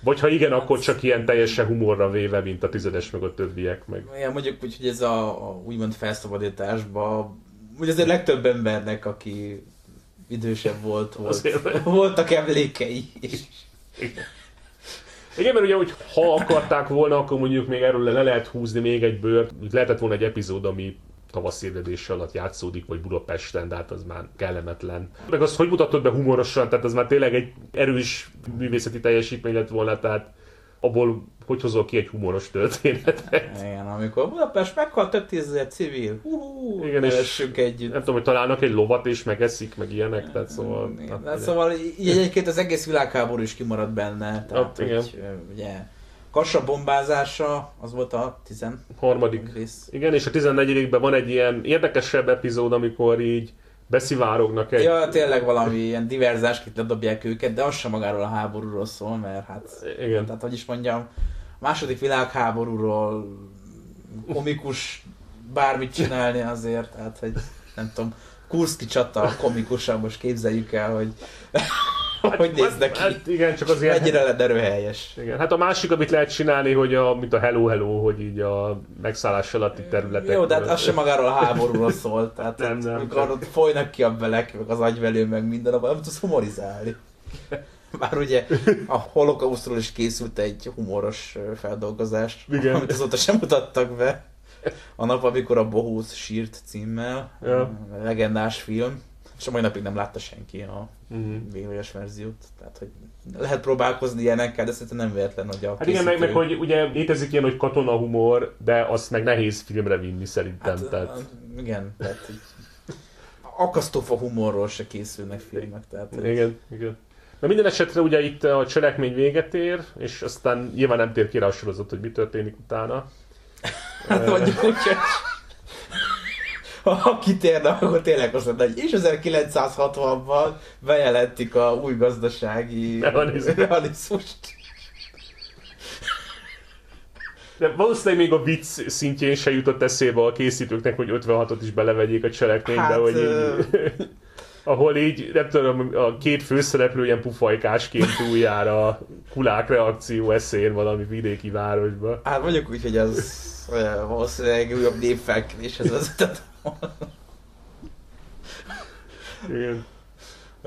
Úgyhogy azt hagyták, de azért azt kell mondjam, hogy szerintem egy, azért egy ambiciózus vállalkozás volt. Gyanítom, hogy nem volt könnyű dolga azért a készítőknek, mert azért nagyon óvatosan kellett. Hát igen, mondjuk hogy az egész téma az ilyen tojáshéja, komorú lépdelés, és minden mellett ugye még viccre is vették a dolgokat, tehát... Igen. Az érdekesség kedve elmondom, hogy ezt még ugye nem mondtuk el, hogy egy bizonyos Fülöp János írta ugye a történetet, és ö, Ugye volt egy Mészáros Gábor nevű magyar bolsevik, ugye született Kón Gábor, nem meglepő módon, és ugye róla mintázta a Bors Máté karakterét, aki ugye szintén ugye hadifogoly volt az Oroszországban, illetve a polgárháború alatt, egyébként húsipari munkás volt civilben, és több országban pártmunkát végzett, és összesen háromszor sikeresen megszökött a fogságból működése alatt, de aztán végül újra elfogták, és a érdekes módon a prónai különítmény végezte ki a kelemföldi laktanyában 1920-ban két másik pártmunkással együtt. Nyilván erre már úgy nem tért ki a sorozat, mert hát akkor az úgy szembe ment volna az üzenettel, de, de gyanítom, hogy ugye azért választottak egy ilyen karaktert inspirációnak, mert egyrészt nem annyira ismert, másrészt ez ilyen politikailag nem kellemetlen, mert hát ugye ő is a mártírja volt a mozgalomnak. Ugye a reakció végzett vele, nem pedig egy tisztogatásban az NKVD, tehát mint sok más emberrel. Hm. Úgyhogy ez így jobban adta ki magát. Lényeg az, hogy egy valós szeméről van mintázva Bors Máté, legalábbis a szökései. Úgyhogy ezt még tegyük hozzá. Még egy valami eszembe jutott, tehát hogy tényleg a, a saját uh, szürreális világa ennek az egész sorozatnak, amikor kitalálja a Dezső meg az osztó, hogy kimennek Bécsbe és elrabolják Magyarországra vissza a Borsmátét. Ez ilyen uh, ilyen Eichmann elfogása szintű terv, tehát hogy és a helyi knockout bárban dolgoznak ezek a kommunista jó madarak, Igen. és van közöttük egy kommunista, akinek a testvére bűvész Magyarországon. És ezt fogják be és kényszerítik arra, hogy segítsen nekik egy ilyen varázsdobozban elrabolni a borsmát. Kitett magára a sorozat ma ez. Tehát, hogy manapság ki tud ilyeneket kitalálni. Hát ez elképesztő egyébként, hogy mennyi fasságot képesek voltak összehordani. Jó, hogy nem azt találják, hogy nem tudom, milyen repülőgépen az a csempészik, vagy nem is hát, tudom, tehát így. Tényleg ezeket nem lehet fokozni, amiket kitaláltak. Igen. Tehát azért kitettek magukért. Ugye az, hogy összesen hét rendező volt, ugye a 15 epizódot összesen heten rendezték, az mondjuk azt hiszem, hogy egy-két helyen a kontinuitásban okoz ilyen hibát, de egyébként azok se annyira észrevehetőek szerintem. Tehát ez nem, ez nem, Egyébként én nem emlékszem olyan nagy minőségi különbségre se az epizódok között, tehát mondjuk vannak olyan jelenetek, amik nagyon ostobák. A vége felé szerintem azért kicsit laposodott az egész sorozat. Igen. Hát a Városligeti epizódnak a vége az egy... Igen, mondtam, a... ez a kassai bombázásos része szerintem talán a leggyengébbek között van. Hmm. Még az utolsó nagyon gyenge, amikor egy csomót beszélnek oroszul. Na igen, azt nem tudtam mire vélni, ezt nem is értettem, tehát hogy ilyen hosszú párbeszédek vannak ugye orosz és magyar karakterek között, amiket nem fordítottak le, meg, meg nincs is felirat. Ezt nem teljesen értettem, hogy miért van így. Tehát feltételezték, hogy tud oroszul a közönség folyékonyan, ez nem tudom. Tehát ez úgy idétlen, tehát... Igen, és amikor Bors oroszul fűzi a orosz rádiós lányt... Az is kicsit... igen. Jó, egy. Hát mondjuk nyilván sokat nem veszel, mert hát most Mm. Egyébként se egy nagyon izgalmas, meg mozgalmas rész. De azért a vége felé szerintem az utolsó ilyen 4-5 részben már érezhető hát, volt egy kicsit, hogy a színvonal az lejjebb esett. Igazából az elejme a közepe a legerősebb részek szerintem. A, a vége már egy kicsit nyögvenyelős volt, azért ugye a utolsó pár részben már gyakran volt, hogy telefon nézegettem inkább, mint a epizódot. Egyébként az úgy látszik, hogy már akkor is éreztette a hatását, mert az első két évad az filmműsűrődőbe ment, a, a harmadik már nem. Hmm. A harmadikat már hétköznap adták, és vasárnap délelőtt volt az ismétlés, ami azért jelzi, hogy... Igen, le- lejjebb került a prioritási listán. igen, igen. De valószínűleg az úgy érezték, meg tudták, hát hogy... meg gondolom, hogy ezt az egészet már csak azért zárták le, mert kellett valami lezárás neki, de úgy a legjobb ötletekből addigra azért már kifogytak sajnos. Igen. De ettől függetlenül szerintem ajánlani lehet a sorozatot, tehát ha még valaki nem látta, mert tényleg több szempontból egyedi alkotás, és abszolút nem tucat termék, tehát nem... Hát, illetőleg nem olyan, mint mondjuk a mai sorozatok, hogy le bingelje az ember egy-két nap alatt, és utána elfelejti, hanem tényleg ez olyan, amit nem lehet darálni, hanem azért kell egy kis tünetet hagyni köztem, mert... Egyszer az egyik adásban említetted valamelyik filmről, hogy olyan, mint a Bors, csak humor nélkül. Egyébként azóta sem emlékszem, hogy melyik volt az, de emlékeim szerint talán a Eternal Wave angol címen futó kínai film lehetett. Igen, arról mondjuk illik szerintem ez a... Vagy pedig a The Message című szintén kínai alkotás. És hozzátenném, hogy teljesen komolyan vették azt, tehát hogy... Igen. Tehát azért vannak ennél sokkal rosszabb filmek, tehát ez a két film, amit említettem, az tényleg mint a bors, de se humor, se önreflektálás. Igen, tehát, teljesen komolyan előadják azt, amit itt poénra véve. Igen. és azért egészen más akkor a leányzó fekvés. Igen, és olyan is. Igen. Szóval az olyan jó alkotás, és, és az, hogy azt az érvet én nem annyira tudom komolyan venni, hogy kommunista propaganda, tehát megszépít dolgokat, de szóval annyira, annyira nem veszik komolyan magát, hogy... Ennek azért komoly propagandisztikus értéke nincs, azt kell, hogy mondjuk. Igen. Tehát körülbelül annyi van, mint a Bunkocska című dalnak egy lemezen való elhelyezése.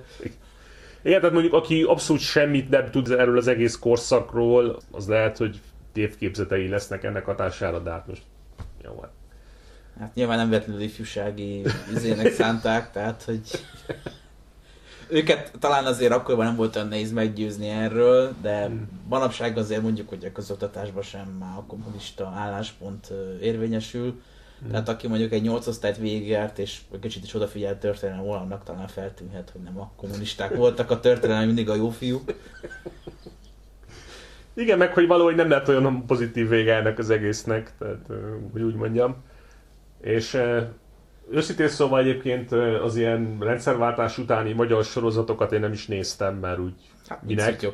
ez a tehát azok a, közel... Kft. Tehát azok a közelébe se érnek ennek semmi szempontból szerintem. Tehát ez... de, de még a mai sorozatok se, tehát nem, ez a jobban rosszban, meg barátok, ezt is tudom, míg futnak. De, nem beszélve arról, típusú.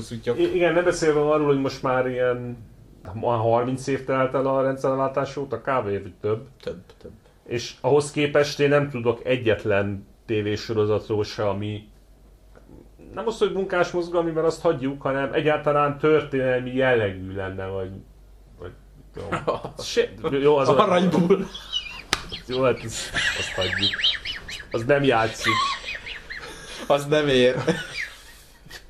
Tehát mondjuk én nem tudok ilyenről lett volna mondjuk akármilyen sorozat, most akár a nem tudom a Rákóczi szabadsággal, szóval mit tudom én. Tehát... Há, egy, egy amúgy készült, én mondjuk nem láttam, a Duna TV-n futott természetesen, azt meg ki a kutya nézi, a Kossuth Kifli című, mm. ami ott valahogy a szabadságharc környékén játszódik, de nyilván az teljesen komoly alkotás volt, amennyire én tudom. Gondolom, milyen munkanapokon adták délelőtt, meg... Hát, meg a Duna tévén, tehát... Hogy... Meg, meg pedig éjjel. Azt, azt már csak ilyen 75 meg alá között nézik emberek, tehát hogy... De maradjunk annyiba, hogy ha történelmi sorozat akad is egy pár, de mondjuk ilyen ikonikus, mint ami hmm. azért a most vált abban a generációban, ami ennek idején nőtt fel, olyan biztosan nincs. Sőt, elvileg a KGST államaiba is leadták szinkronnal, legalábbis ugye erről találtam forrásokat. Mondjuk érdekes lenne meg találni egy ilyen kópiát, nem tudom, németül, meg oroszul a bors, ez olyan humorosan, már főleg csehszlovák. Vagy románul.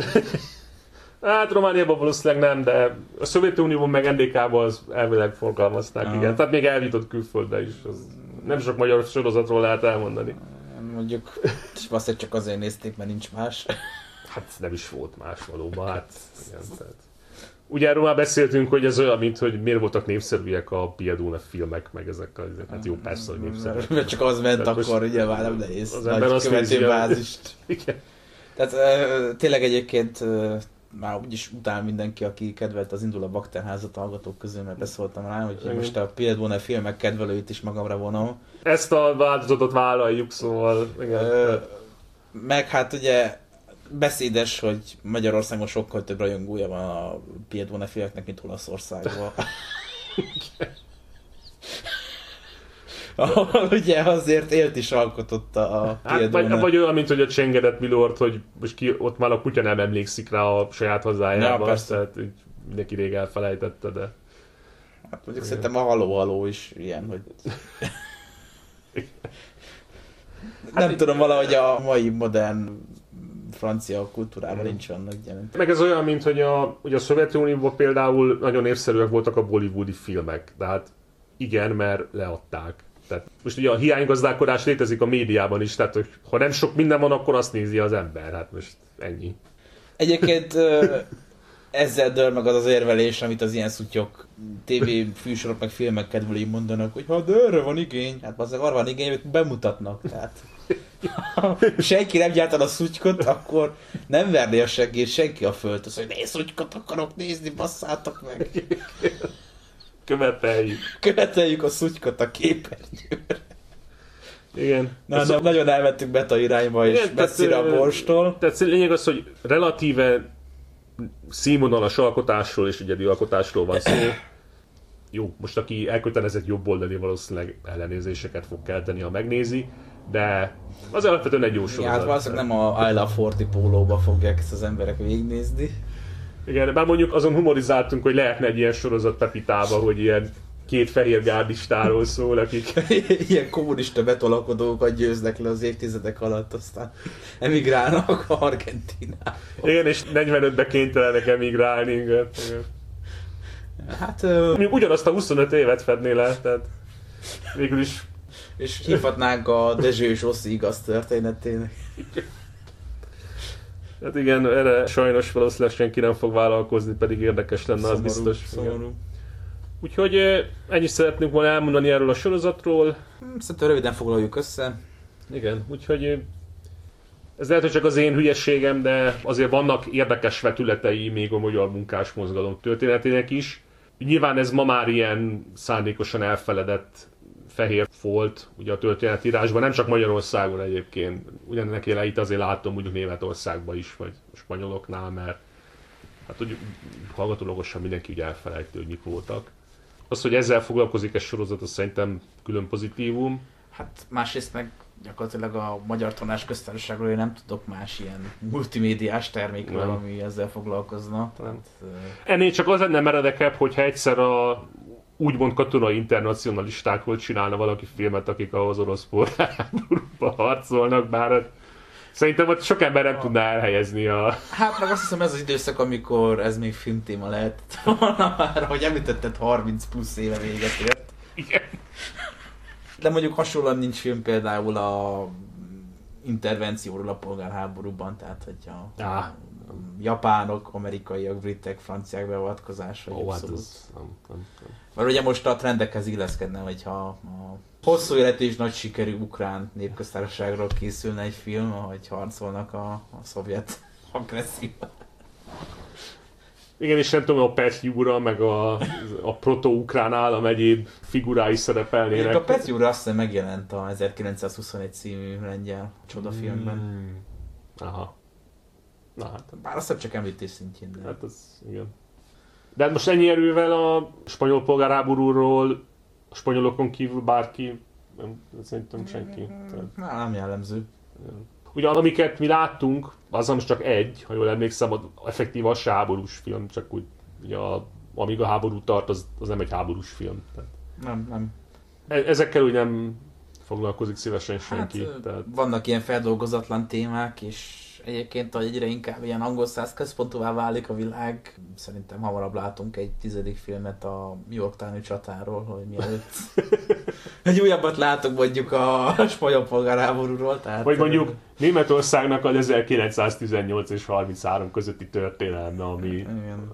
azért vannak kivételek, de az se senki. Hát mondjuk abban a vonatkozásra legalább ott van a Babylon Berlin, amiről ugye szintén podcasteltünk. Igen, vagy a, ugye a Kaiser Sturz, ami kb. annyira ismert film, hogy Wikipedia oldala sincs. Tehát ezért. Lényeg a lényeg, meg kell becsülni azt, ami van, Igen. még ha egy kicsit savanyú, meg Hát mint a magyar, sárga, de a miénk. miénk, igen. De hát, Igen. hogy én is megmondom, hogy kicsit ellenézésekkel ültem le a borshoz először. Mm.